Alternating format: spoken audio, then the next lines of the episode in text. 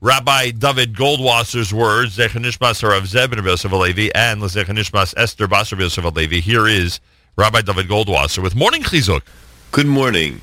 Chazal tell us in Kiddushin, a person is obligated to teach his son Torah. There's also a Yesh Omrim, an opinion that he must also teach him to swim in the water.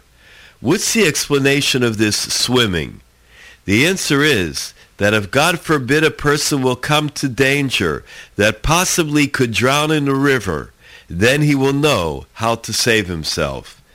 Hagoyin Rebbe Yoshev asks a question.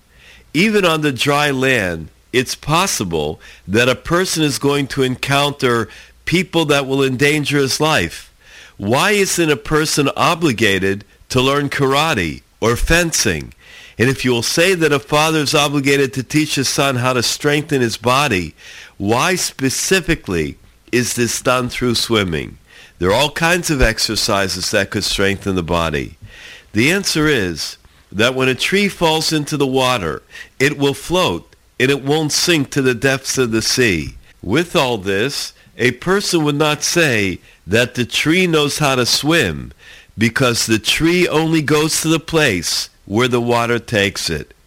A person who is a swimmer, however, can swim in any direction he wants, even against stormy waters. A Jew who spends his life swimming in the waters among all of the nations is not permitted to rely solely on the currents of the water.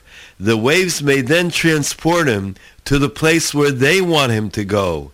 And so we are obligated to determine which place that we want to go.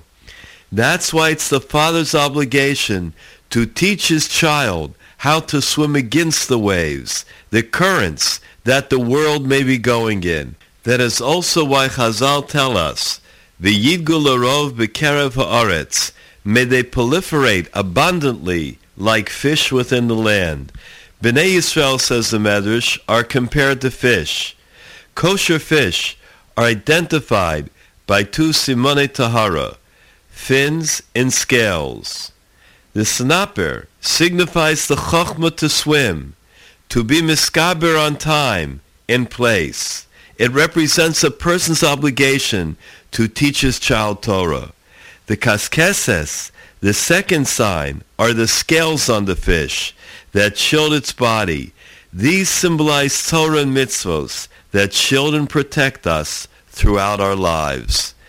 This has been Rabbi David Goldwasser bringing you Morning Chizuk. Have a nice day.